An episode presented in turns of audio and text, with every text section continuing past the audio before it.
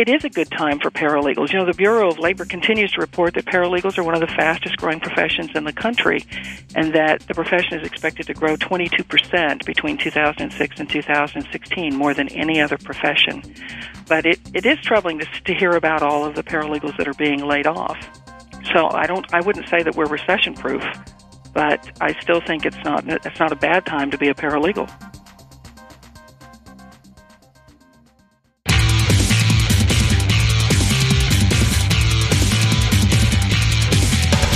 This is Lawyer to Lawyer, the award winning legal podcast with J. Craig Williams and Robert Ambrogi. West Coast meets East Coast, and yes, they are attorneys, bringing you the latest legal news and observations every week with the leading experts in the legal profession. Lawyer to Lawyer is sponsored by Law.com, produced right here on the Legal Talk Network.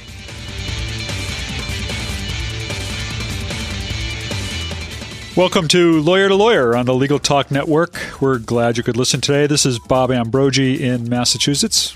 And I'm Craig Williams from sunny Southern California. Today's show is sponsored by Clio, Huron Consulting Group, Landy Insurance, and Top Class Actions. Bob, uh, as you know, I write a legal blog called May It Please the Court and have a book out called How to Get Sued. And I write a blog called Law Sites and uh, another blog called Media Law, and also write Legal Blog Watch for Law.com. Well, we've heard a lot about how the economy is affecting lawyers. Uh, it seems you can't uh, can't log into a, a, legal website anyway without hearing about that and reading about more layoffs at law firms. But what's what's been the impact on paralegals in law firms? Uh, some are saying that with uh, more attorneys leaving firms, paralegals are bearing uh, heavier workloads than ever. So we're going to talk a little bit today and find out more about what's happening with this area. Well, uh, last Friday, Latham and Watkins laid off 190 attorneys, paralegals, and staff people. So today on Lawyer to Lawyer, we're going to be looking at the work of a paralegal through the present economic crisis. To help us do that today, we have two guests. Uh, first, joining us is Linda J. Wolf, who is the president of the National Association of Legal Assistants. Uh, Linda began her paralegal career in 1980. She's currently with the firm of Sidley Austin, one of the nation's largest law firms with more than 1,700 lawyers. And she specializes in intellectual property work at Sidley Austin. She has served uh, the National Association of Legal Assistants in many capacities, including chair of the NALA Certifying Board and, of course, most currently as president. She's also a charter member of the Paralegal Division of the State Bar of Texas and a founding member of the first NALA affiliate in Dallas, the North Texas Paralegal Association. Welcome to the show, Linda Wolf. Thank you so much. It's a pleasure to be here. Our next guest is Christine Parizo, a PACE registered paralegal who's worked in the profession since 2004. Armed with her certificate in paralegal studies, Christine moved to Western Massachusetts and began working as an estate administrator and elder law paralegal for a solo practitioner in Springfield, Massachusetts. Most recently, Christine was appointed technology coordinator for the National Federation of Paralegal Associations. She's committed to advancing the paralegal profession in the eyes of attorneys, the general public, and paralegals themselves. And she also writes the blog entitled A Paralegal's blog at paralegalsblog.com, which offers news, views, and information for today's paralegal. Welcome to the show, Christine Parizo. Thank you. Well, Linda, I want to ask I, have read uh, recently that paralegals are uh, a recession proof profession, uh, although it wasn't too long ago that I think I read the same thing about lawyers. Uh, so I'm wondering uh, how is the economy uh, impacting legal assistants and paralegals? Well, yeah, I don't believe that paralegals are are immune. Although you know, we keep harkening back to the fact that this profession was born out of some bad economic times back in the 70s, uh, when we were going through not nearly as bad as today, obviously, but we were going through bad times, and law firms were looking at ways to try to streamline and, and make themselves more efficient. And I guess that was back when the ABA uh, decided to start looking into ways to uh, reevaluate the use of non uh, non legal professional help in, within firms. So it, it is a good time for paralegals. You know, the Bureau of Labor continues to report that paralegals are one of the fastest growing professions in the country and that the profession is expected to grow 22% between 2006 and 2016, more than any other profession. but it, it is troubling to, to hear about all of the paralegals that are being laid off. So I don't I wouldn't say that we're recession proof, but I still think it's not it's not a bad time to be a paralegal. I think what you want to what you want to focus on, I think, is your education. I'm sure you'll get into that in a little bit. The ways that we can be less less affected by the recession. Sure, Christine, can you give us kind of a, a, a ground level view at what paralegals are going through right now in this economic crisis? I mean, what what have you heard among your peers uh, in terms of them re- retaining their jobs? Well, I was just at a Central Connecticut Paralegal Association lunch, uh, I believe it was two weeks ago, and there were actually a handful of board members that had just been laid off. Um, Hartford's definitely feeling uh, the economy, and paralegals there are getting laid off. And um, today alone, it looks like there were a bunch of layoffs at some firms. Um, O'Melveny and Myers laid off 190 staff members today, for instance. And um, I've been hearing that the paralegals who are still working are still worried. Yeah. Is there a is there a is there a downside for the paralegals who are still working in the sense that uh, they are having to pick up a, a, greater share of the work of a law firm as, as lawyers are, are let go and as uh, law firms try and trim costs in other ways? Oh, well, there's no question that that's true. We continue to take on more, and we're being challenged to take on work that historically maybe we hadn't done before to to get ourselves educated and migrate into different practice groups. So for example, if you're working in an area that doesn't have a lot of work right now such as banking, you might want to migrate over into the bankruptcy area which is seems to be doing uh, which is much more active right now. So there's no question we're taking on uh, more work and part of the I think part of the challenge is to uh, redefine ourselves and to get more education or to take some courses and to get out there and develop a skill set so that we can market ourselves into those areas that are doing uh, that are doing okay right now. Christine, are you seeing uh, what are you seeing uh, in that in terms of the the workload of paralegals and how the economy is affecting that? Oh, it's definitely increasing the workload of the paralegals that are still employed. I read that the ratio now is something like four lawyers to one paralegal and I can only imagine that would increase the work amazingly. How are paralegals dealing with that level of work? I mean, it's uh, obviously at some point in time you simply just can't get it all done. And does are, are we laying off too many lawyers? I would say absolutely laying off too many lawyers and laying off too many paralegals. I mean, paralegals are amazingly resourceful and can get things done, but it's definitely a strain. Linda, let's talk a little bit about the role of the paralegal. Uh, I mean, you know, our, our, show, many of our listeners uh, work in, in the legal industry, work in the legal profession. Many of them are lawyers. So certainly we have a sense of, of the role of the legal assistant. But how, how's that role evolved uh, over the last few years, if at all? What are you seeing as the, the trend in, in the role of the paralegal in a law firm? It's definitely it's definitely evolved as we take on more uh, complicated tasks. Like any profession, I think is it's because it's still somewhat in its infancy. Uh, as we evolve, it gets more uh, our, the needs become more complex.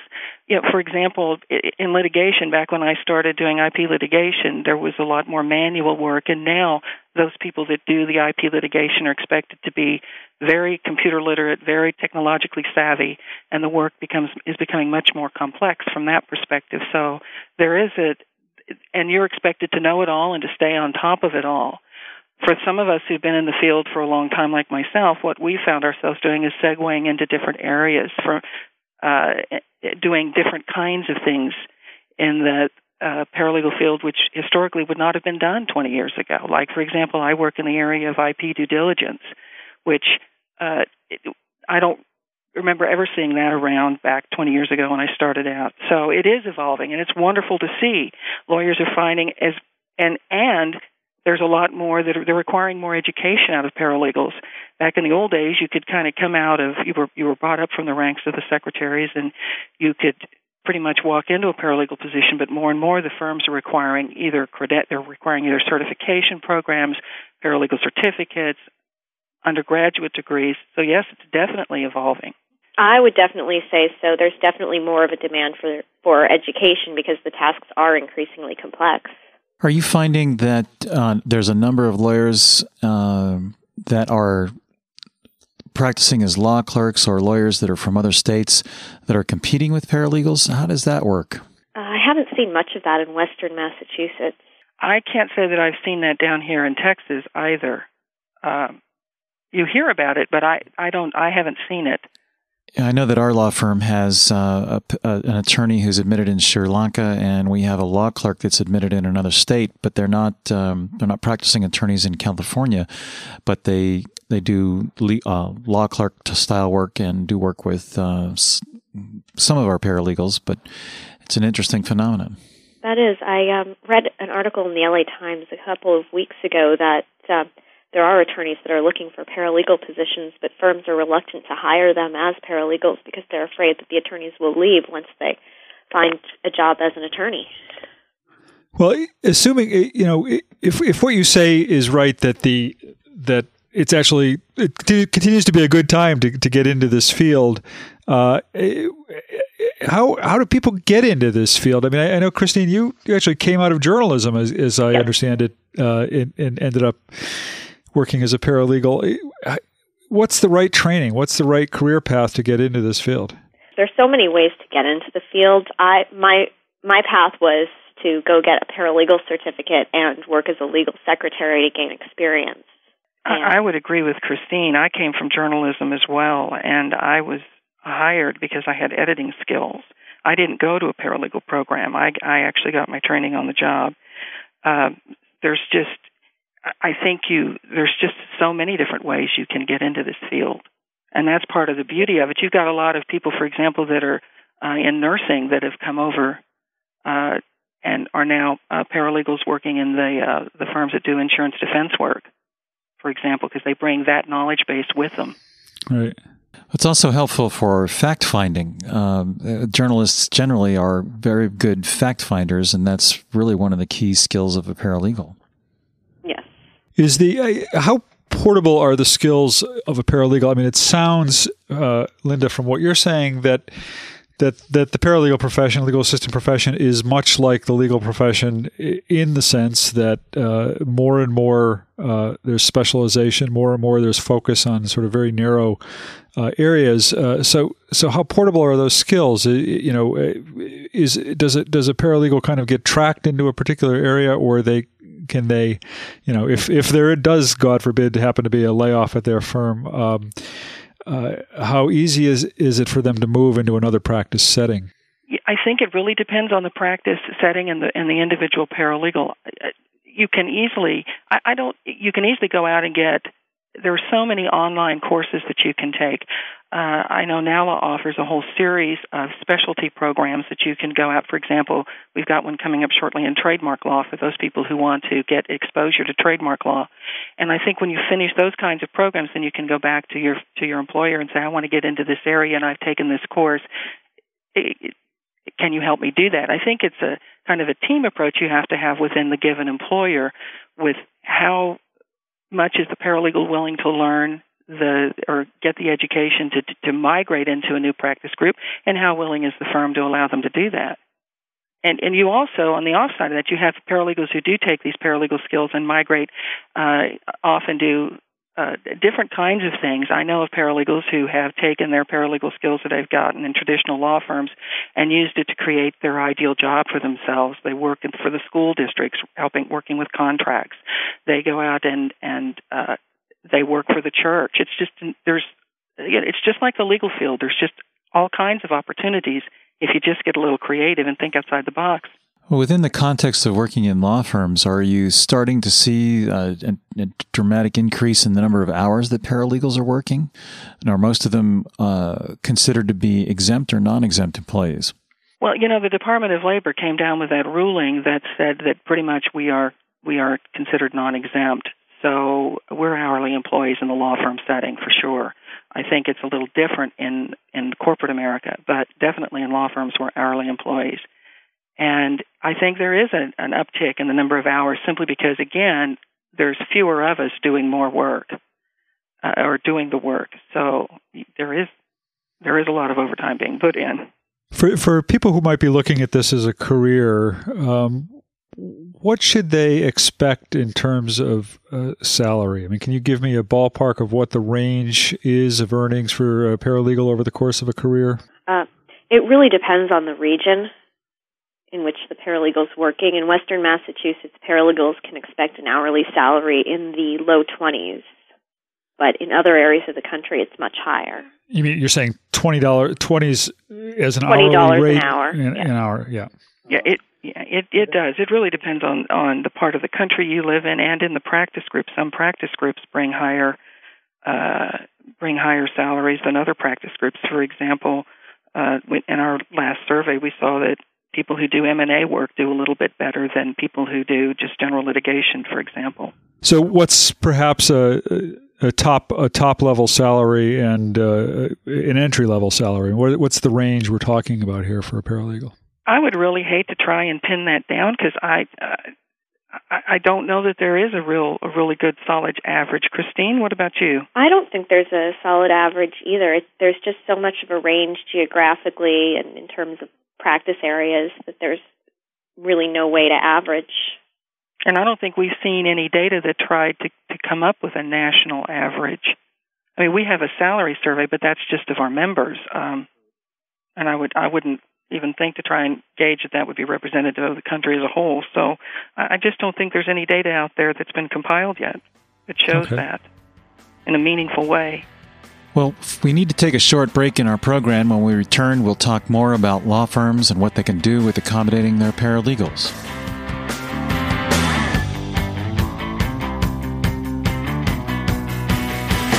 Imagine how much easier managing your practice would be if your practice management software was web based. Your practice would be available anywhere you have an internet connection, completely secure, backed up continuously, and most importantly, easy to use, allowing you to spend your valuable time building your practice instead of managing technology. Start simplifying your practice today with Clio. Sign up for a free, fully functional 30 day trial at www.goclio.com. Use promotional code L2L for a 25% discount. Huron Consulting Group's legal consulting practice, a leading provider of consulting and business services to corporations and law firms, helps align strategy, people, processes, and technology to meet the goals of the organization. We also help prepare and plan for all phases of discovery in a legal dispute or investigation. We establish an effective records management program that creates cost savings and enhanced productivity while minimizing risk. Check out Velocity, the first comprehensive e discovery solution. For more information, visit us at www.huronconsultinggroup.com. When it comes to protecting your legal practice, how confident are you that your professional liability insurance provides the best possible coverage for the best possible price? At the Herbert H. Landy Insurance Agency, we know that law firms insured with us can answer yes on both counts. Visit our website at www.landy.com for a convenient online application or call us at 800 336 5422 for prompt and personal attention. TopClassActions.com ethically connects attorneys to potential clients. At TopClassActions.com, attorneys can review submissions, locate affected plaintiffs for new lawsuits, or advertise their settlement to add more claimants. With membership in our attorney network, you review complaints submitted by Top Class Actions viewers, and it's free to try. No credit card required for the free membership. Go to topclassactions.com slash attorney. That's topclassactions.com slash attorney.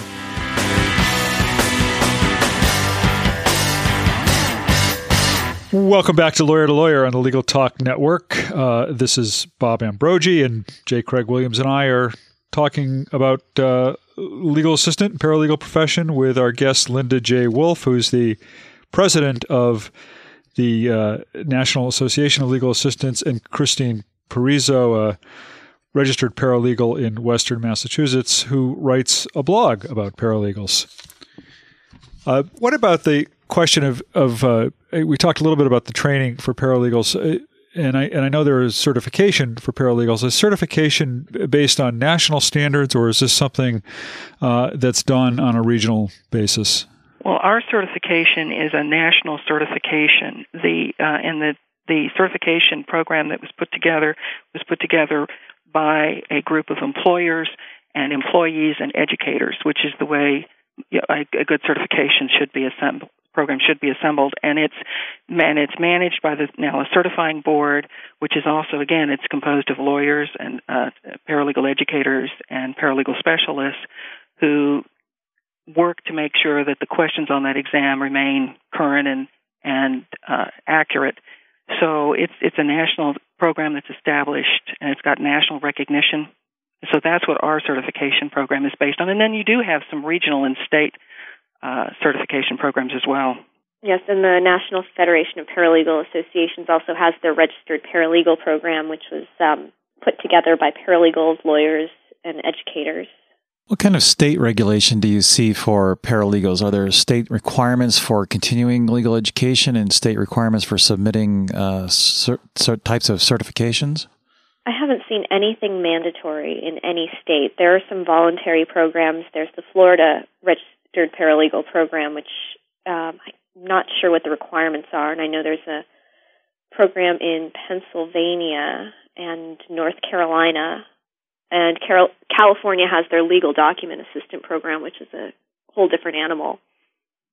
And, and in in Texas, when they changed the definition uh, from legal assistant to paralegal, they came up with a new set of guidelines which actually recommends for the first time that attorneys encourage their paralegals to get continuing education and to uh, participate in certification programs. So that's that's you know that's about as much as you can get as a voluntary kind of program, but at least we've got one that that strongly encourages the lawyers to support it. What about from the perspective of lawyers? I mean, we've been talking about uh, this as a as a potential career for for people. We've been talking about the effect on paralegals, but for for lawyers who are looking to hire a paralegal or to perhaps bring a paralegal into an office for the first time, uh, what should they be looking for? How, what's the best way to go about finding the the right person and, and the right fit for the firm? Uh, Christine, do you have any thoughts on that? Oh, geez. Um, bringing in a paralegal for the first time into their office. Um, or, or even hiring a replacement. I mean, uh, uh, uh, what should they be looking for? What what training, what experience, uh, you know, is going to help them make sure they get the right person? Um, I would definitely say look for somebody who ha- has gone through a paralegal training program, um, not one of the 12 week programs, but one of the longer ones offered through um, a community college, for example, or somebody who has a bachelor's degree in paralegal studies or an associate's degree, somebody who has that educational background um, and um, who has some experience either as a paralegal or as a legal secretary or um, I'm always big on hiring journalists because we happen to be very good at writing and um, researching and, and editing as well but looking for somebody who has the skills that they need in their particular practice because it's it's not really a one size fits all kind of a process as with right. hiring anybody.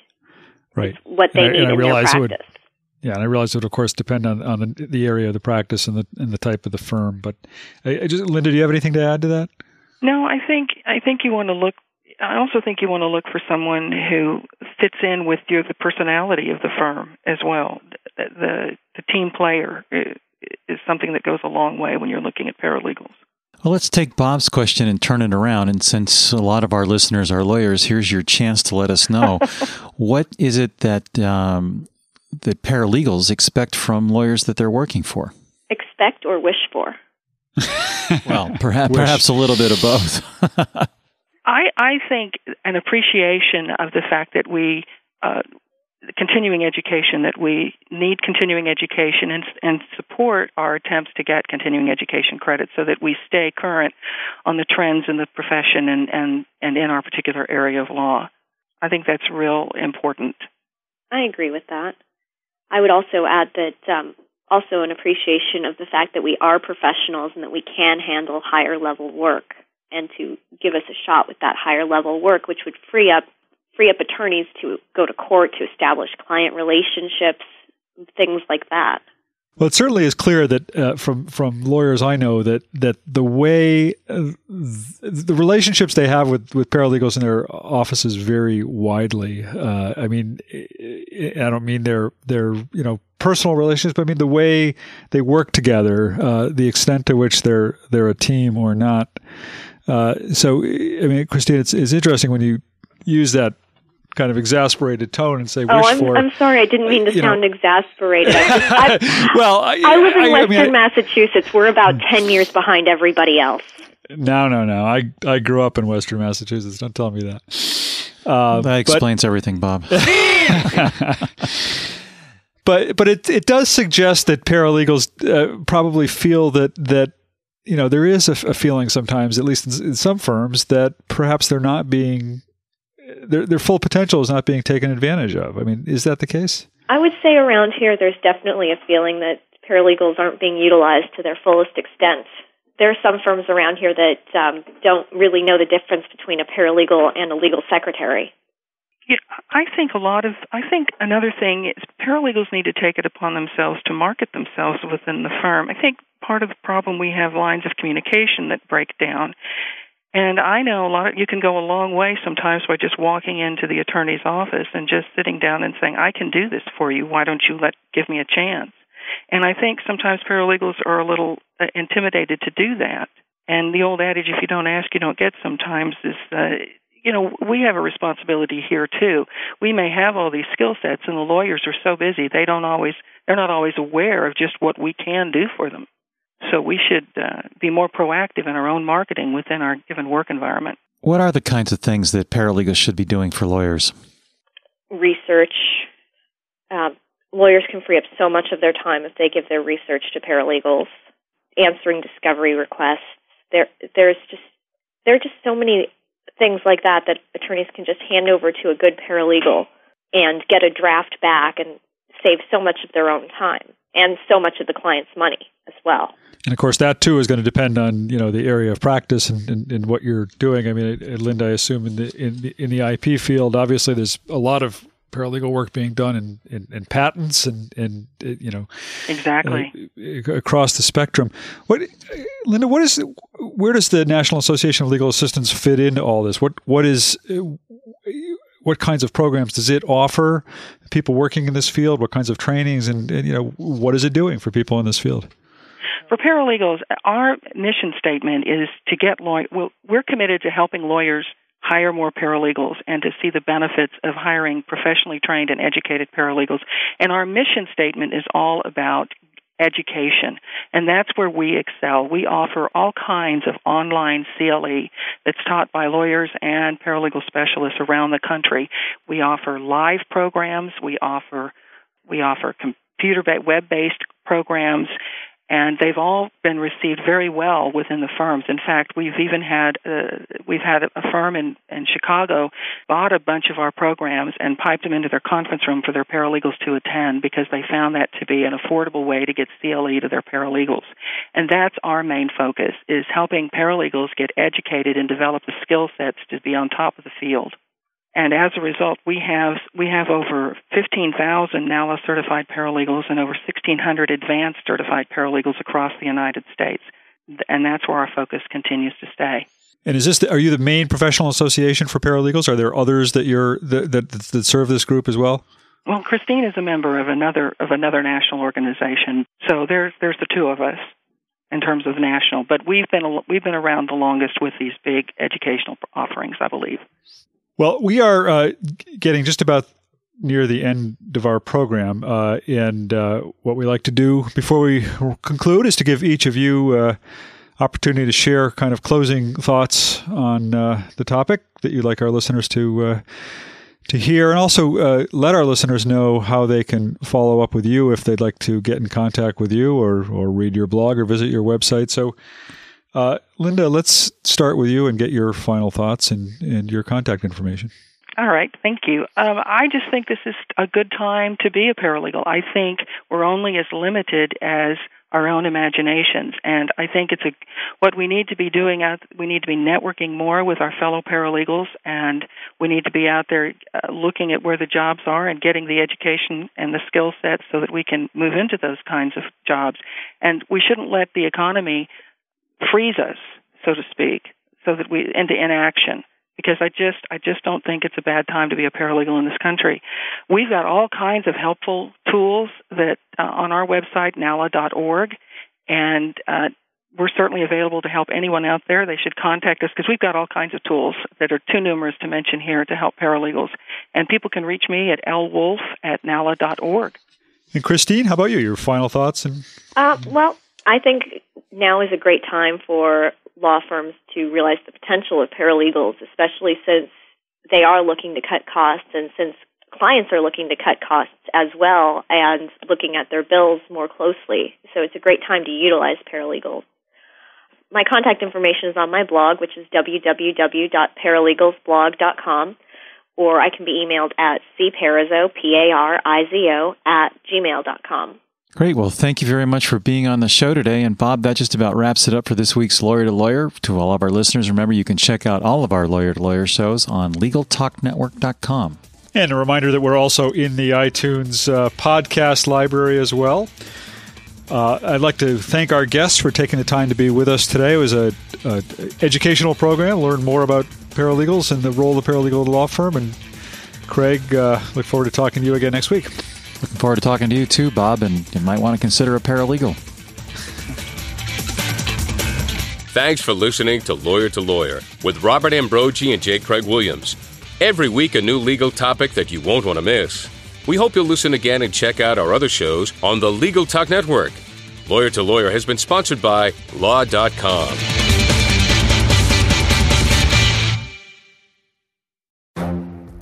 The Lunch Hour Legal Marketing Podcast, your resource for the tips and tactical advice you need to grow your business. Plus, keep up with the news and commentary you crave to stay one step ahead. It's hosted by me, Gyi Tsakalakis. And me, Conrad Saam.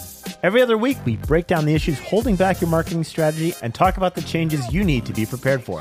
Check out the Lunch Hour Legal Marketing Podcast wherever you get your podcasts or on YouTube.